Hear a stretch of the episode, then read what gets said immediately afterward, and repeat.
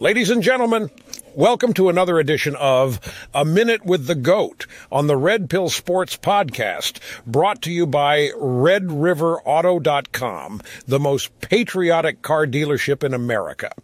Today, my friends, we're talking about the former Green Bay quarterback, now the star quarterback for the New York Jets. Yes, I'm referring to the man who has been the talk of the town lately, Aaron Rodgers. And boy, did he disappoint Colin Cowherd and the rest of the sports media by showing up for all 10 days of OTAs. That's right, my friends. Despite what we were told, the so-called experts insisted that Rodgers was a cancer who wouldn't even bother showing up for OTAs. But let me ask you this. Could it be that the entire NFL and sports media had a little bias toward Rodgers? Could it be that they were eager to cast him in a negative light because he refused the jab and dared to speak out about the potential dangers of the vaccine?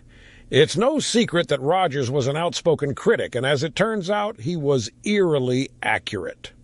Let's not forget, my friends, that it was the Green Bay Packers themselves who used their first round pick to select Jordan Love in 2020.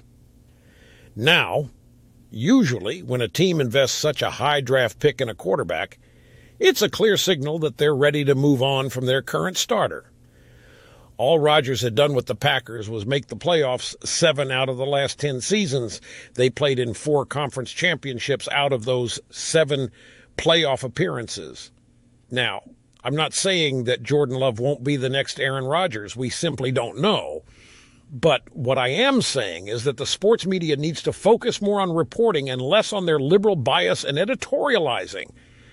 Let's give credit where credit is due. Aaron Rodgers is a future Hall of Famer, a Super Bowl champion, and a four time NFL MVP. And who knows? Maybe he'll revive the magic of Broadway Joe Namath and lead the Jets to their next Super Bowl. I'm pulling for both Jordan Love and Aaron Rodgers to do well.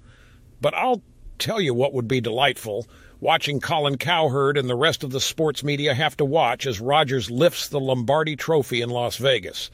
Until next time, this is A Minute with the Goat. And don't forget, if you're in the market for a car, make sure to visit my friend Mitch Ward and his fantastic team at RedRiverAuto.com.